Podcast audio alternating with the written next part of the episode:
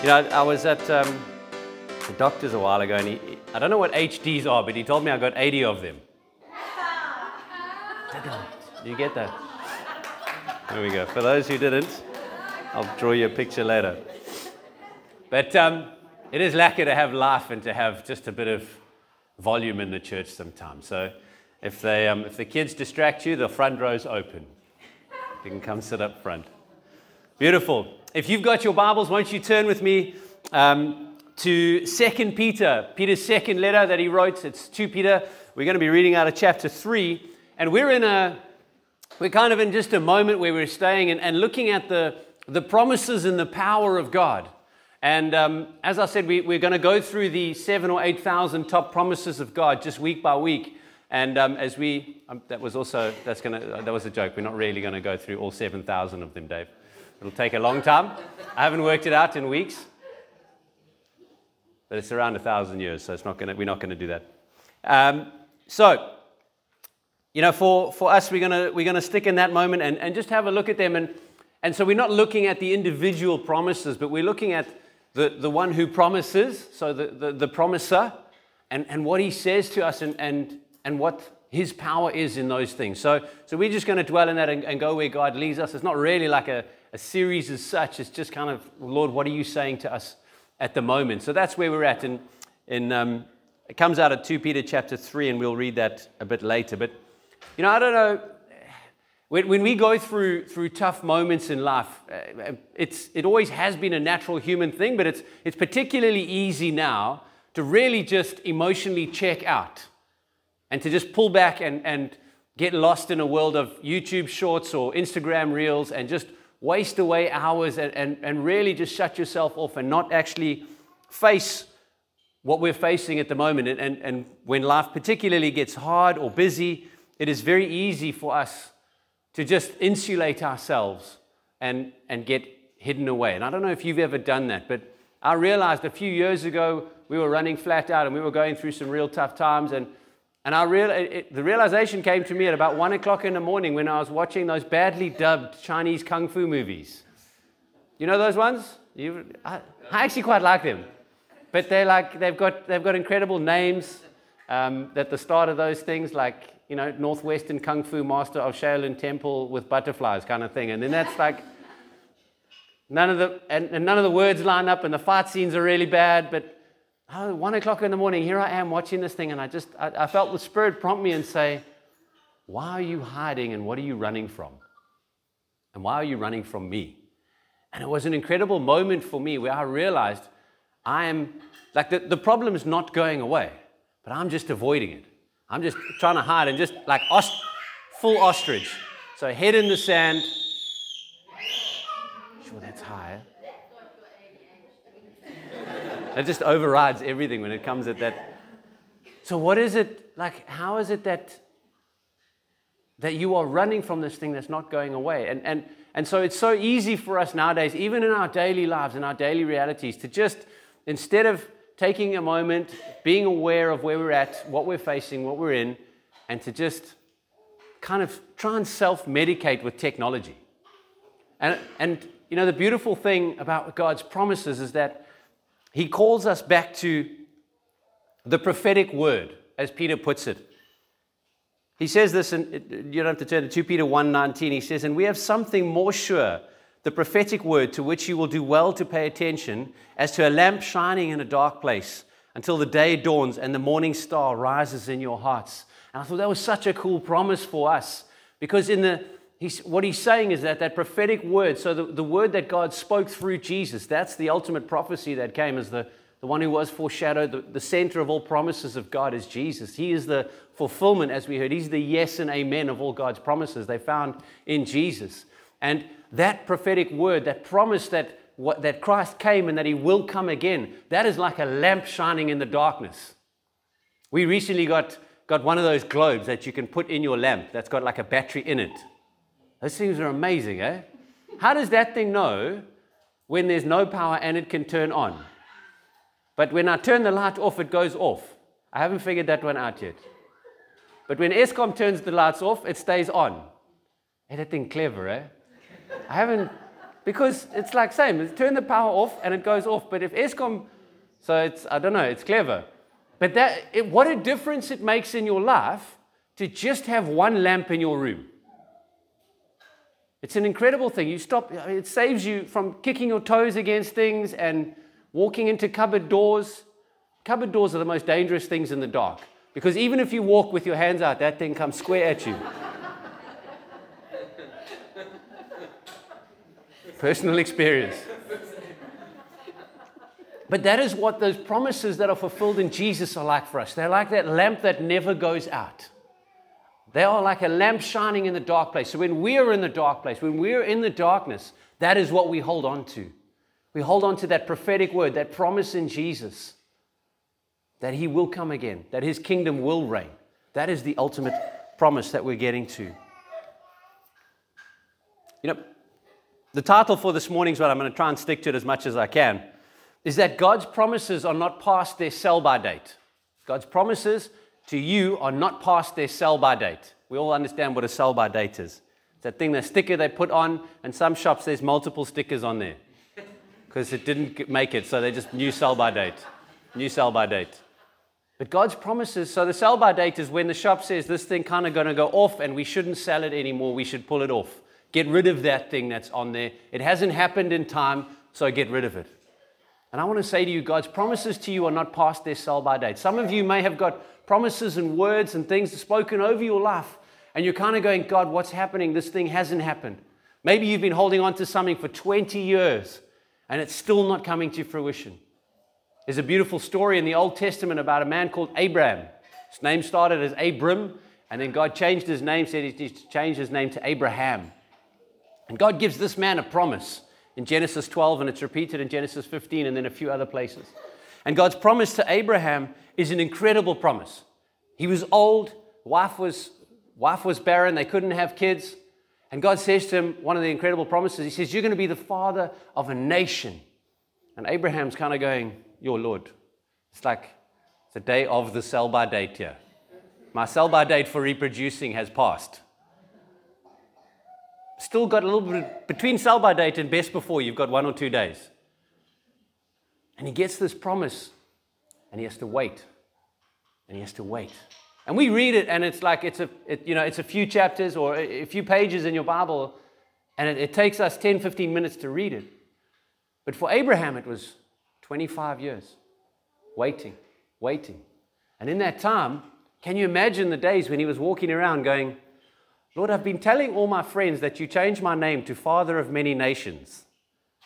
That's what literally Abraham means. From blessed father or, or whatever, Abram, to Father of Many Nations. Listen, I know you used to call me that, but God's made me this promise. Can, how many of us are bold enough to go, God's given me this prophet, I'd like you to call me this from now on? That'll be a tough one, eh? Abraham struggles and he's waiting and he's waiting.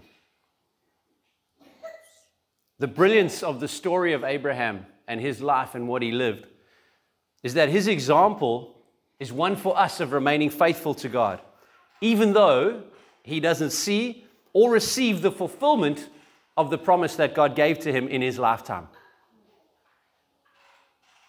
He sees one child God says you're going to be a father of many nations. You're going to be, there's going to be like lots of them.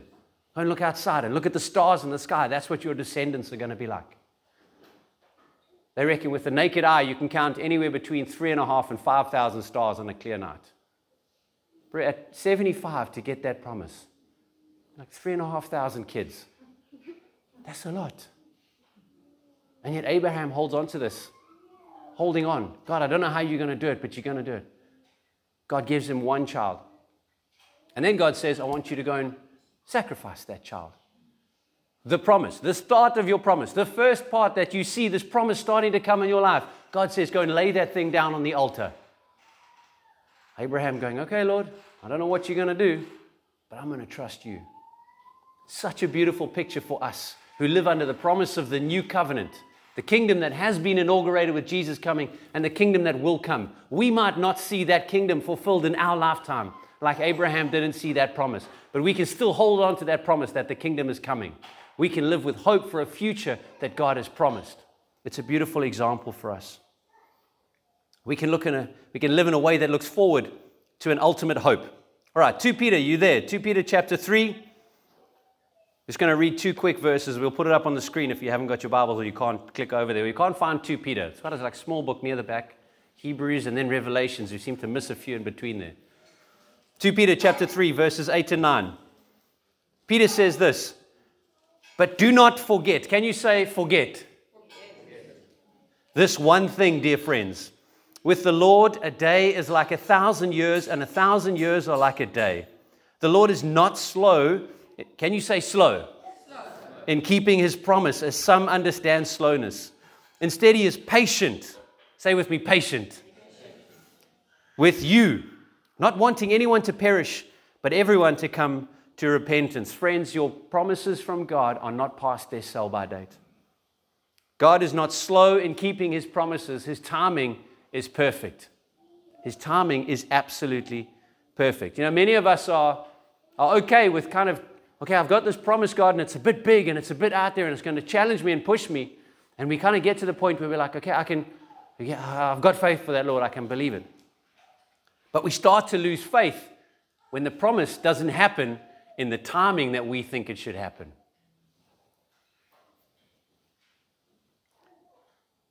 Many of the promises that people receive in the Bible extend well beyond their lifetimes. God shows us things and gives us promises in those things that extend well beyond our lifetime often. Trust in the timing of God requires far more faith than trusting in that the promise will happen. Does that make sense? Trusting in the timing that God will give me that thing requires far more faith than just that thing happening. You see, let's say, let's say God says to you, Vuyo, He says, I want to release a gospel album through you. I want to give you a gospel. I'm not, that's not a prophecy, not a word. Just, I'm using an example because I know you can sing. But let's say God says that. You can be like, thank you, Lord, and off you go. Man, Dave, you got a recording studio. Hook me up, buddy. Give me some time. Let's cut a track, load it up. How do we get out there? Easy to make it happen ourselves, a lot of these things. Easy to make the, especially when it starts taking a bit of time. In the beginning, we're like, okay, Lord, thank you. Just wait for that to happen. The record company going to phone me any day now. Just wait on you, Lord. And then it doesn't happen, and you're like, whoa, okay, I'm going to make it happen. See, Abraham did exactly the same thing. Abraham got this incredible promise from God. And what did he do? He made a plan. It, took, it was taking a while. And so Abraham and his wife came to him and said, Listen, this is, you know, the promise of God's not happening. Let's just, let's just circumvent. It's, it's what God wants. God wants you to have descendants, so let's just do it our way. And we end up with Ishmael, who became, as the word says, a thorn in Israel's flesh, flesh for generations to come. When we, make a, when we make our own plans of God's promises and don't trust in His timing, we suffer.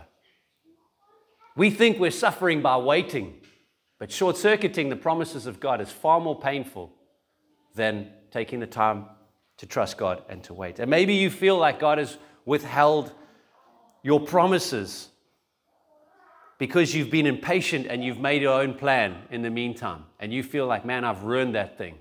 But you know what the beautiful, story, beautiful part of Abraham's story is? God doesn't look at Abraham and go, Well, you've made Ishmael, now you deal with it, I'm out of here. God is still faithful to the promise he made to Abraham. Isaac still comes. It's an incredible thing. It's an incredible, incredible picture of the grace of God and the forgiveness of God over that man. God says, Trust me, I've got this beautiful promise. Abraham ruins it. God says, The beautiful promise is still coming. You'll deal with the consequences of Ishmael, of what you did, but that doesn't negate the promise of God. Because the beauty about the promises of God is that they're not dependent on me, they're dependent on Him.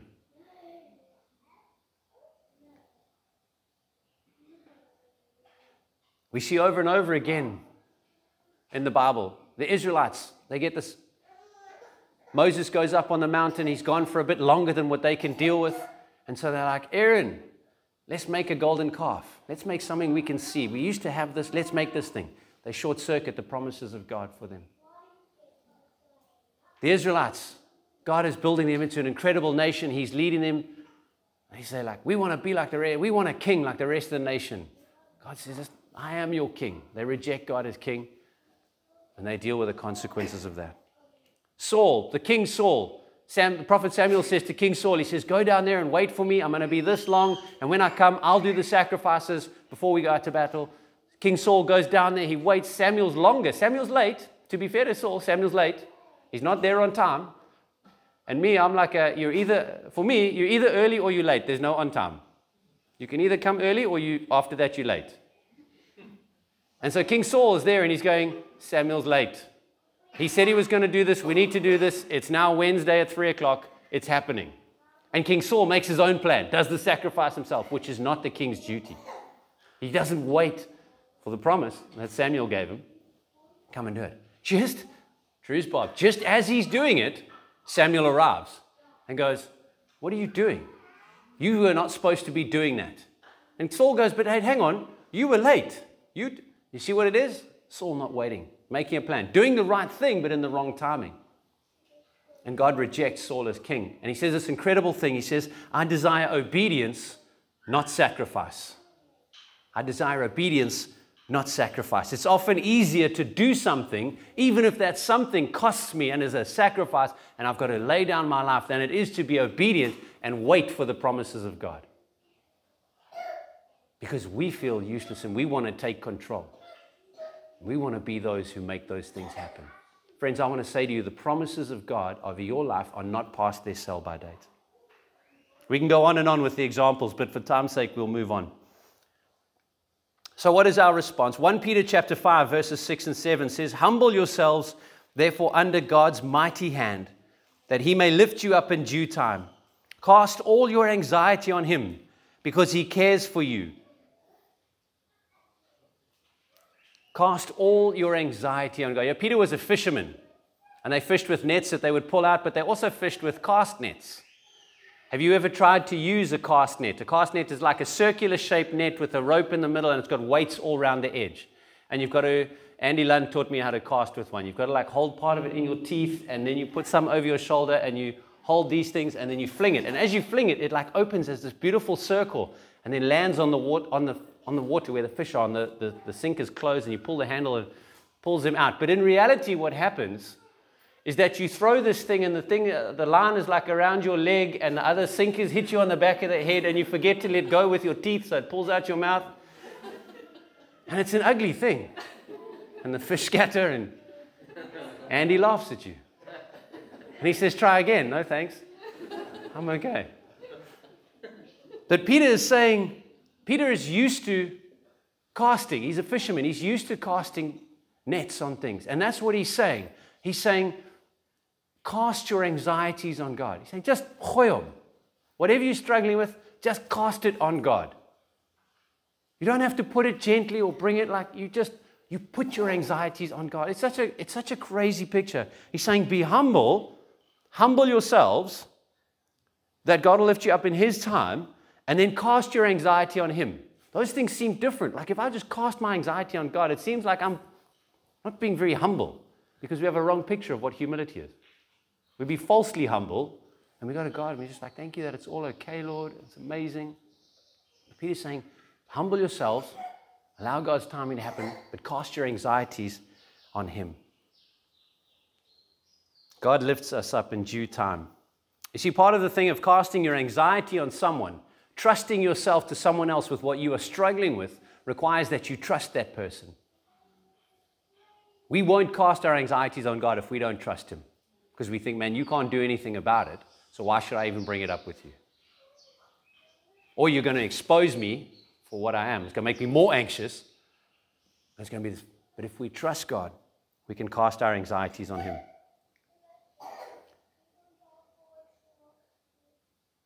1 Peter chapter 3 verse 15. Peter says this, and this is our responsibility. These are three things out of this, this verse. But in your hearts, revere Christ as Lord. Always be prepared to give an answer to everyone who asks you to give the reason for the hope that you have. Here's our responsibility. First one is to be humble. Humility, as C.S. Lewis famously said, is not thinking, thinking less of ourselves, it's thinking of ourselves less. So don't, don't diminish who you are, just don't think about yourself so much. You see, a false humility with you, like if you're really good at something, like for Dave to go, oh, guys, I can't really sing that well. That's a false humility. For me, it's honest. But for Dave, it would be a false humility because we know he can sing well.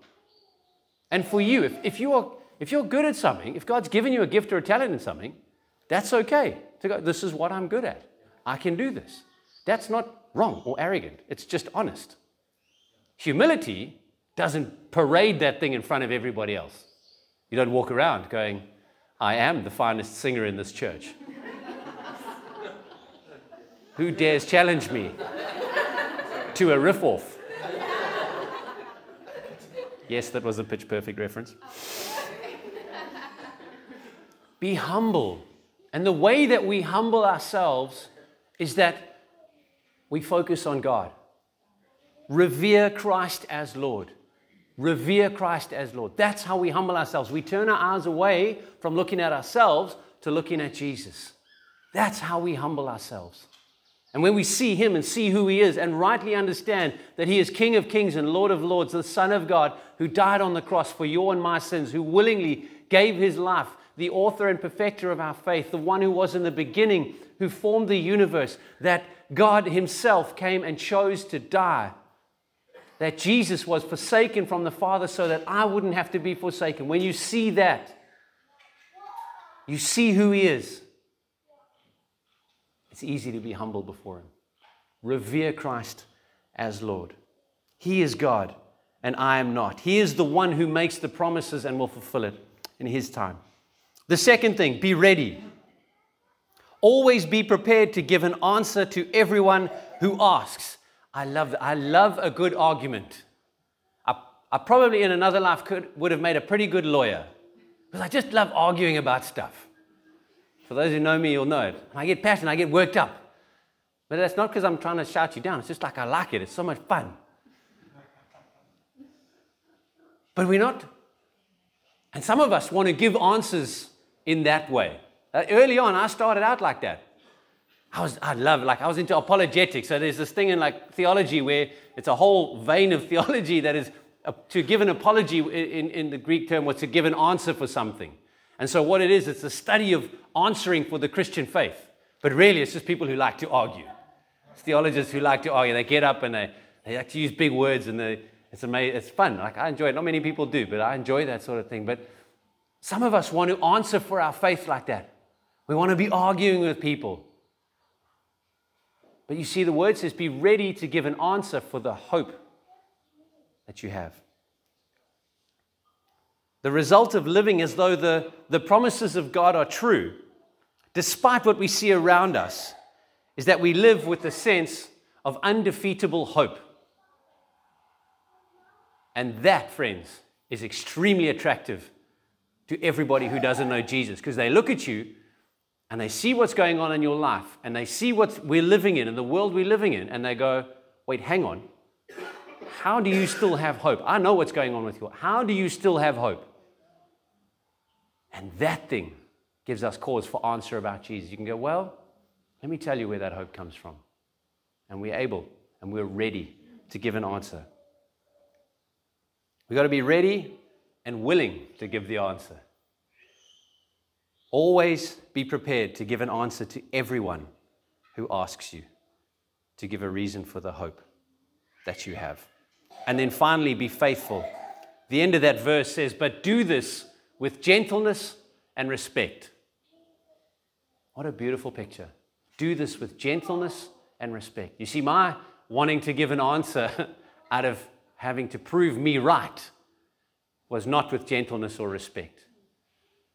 Fortunately, God's working on me. And I can talk softly, so it's gentle now.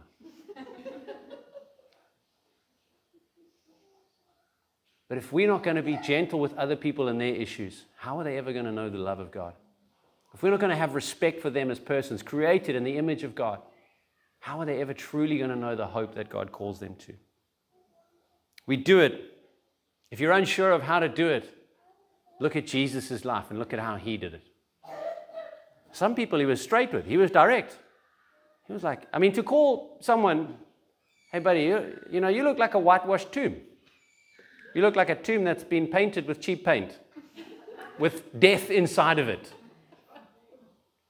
It doesn't sound very gentle. But he was. He was doing it with gentleness and respect. How did he do it? That's what Jesus did. A woman caught in adultery, middle of her sin, deserves. Does no one condemn you? Well, neither do I. Go and sin no more. Gentleness and respect. You want to know how to approach difficult situations? Have a look at how Jesus was doing. Get to know him, get to know his life and his teachings, get to know him personally in relationship, and live that out. Be faithful. Be faithful with the hope that you have. Be faithful with the message of hope that He's given us. Be faithful with what God's put in front of you right now. See, sometimes we get a promise from God and we just we want to sit back and we want to be like, okay, Lord, you make it happen. Off you go. I'm going to do nothing.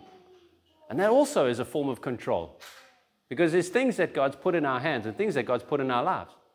And in the meantime, we need to be faithful with where we're at and with what we've got, with where He's got it. We, we, might not see the promise fulfilled now. We're still waiting on the timing of God, but be faithful with what God's put in your hands now and where He's put you now.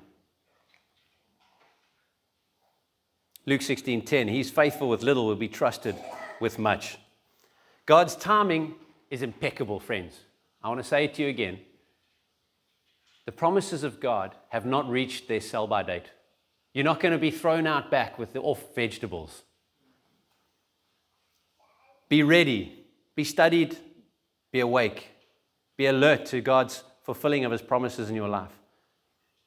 It's not just a head readiness, but it's a heart readiness, where our hearts are clothed with humility and love, where we show that we have trust and faith and hope in God. You see, our heart readiness allows us to face all the waiting across any promise or situation because we know the promiser. I don't know if that's a real word. We know the one who made the promise. And we pursue the promiser, not the promise. So often we become enamored with these amazing things that God speaks over our lives and these great pictures that He gives us, that we chase after those things. When in reality, to see those things fulfilled, we've got to chase after the promiser, the one who gives the promise. When you seek Him and you seek His kingdom and His righteousness, all these things will follow. That's not my wisdom, that's Jesus's. When we pursue the promiser, the promises are almost fulfilled by accident. Our responsibility is to pursue Jesus every single day of our lives. Waiting well for God for God's timing depends a lot on remembering who we are waiting for and not what. When you are struggling with that, when you're struggling with, man, this thing's not happening, it's taking a long time, often I used to go back to the promises and go, okay, what are they again? Let me remind myself so I can get fresh energy to hold on for these things because they're amazing. But rather, go back to God. Waiting well for God, waiting well for the promise, comes when we know the promiser, when we know Him. And we can go, okay, I can trust him. That's the one I can trust. He's faithful. So when the promise happens, and even if it's beyond my lifetime, I can still trust him. The promises of God are not past their sell by date on your lives. Let's pray. Father God, I thank you that you are faithful. I thank you that you are full of grace, Lord. And I thank you that you are a God who is not only the creator of the universe, you are infinite beyond measure and understanding, but you are also intimate and personal. And you know each and every one of us down to the hairs of our head. You know us, you formed us, you know where we are going and where we've come from, Lord. And I thank you, Lord, that even in our bumbling about of daily lives, that you speak clearly to us, Holy Spirit, and you speak promises over our lives. God, I thank you for the, the encouragement that those promises bring. And God, I ask you through your Holy Spirit that you would help us to wait well.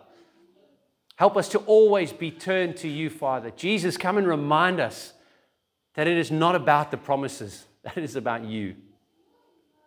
We want to live as those who revere you as Lord Jesus, who are faithful with where you've put us, so that we can always be ready to give an answer for the hope to anyone who asks that we have in you, Jesus. And Father, we declare this morning that our hope is in you, not in any promises that are made. Come and have your way in and through us, Lord. Let your kingdom be advanced in our region because of the hope that we live with. We pray these things in your mighty name. And all God's good looking people said,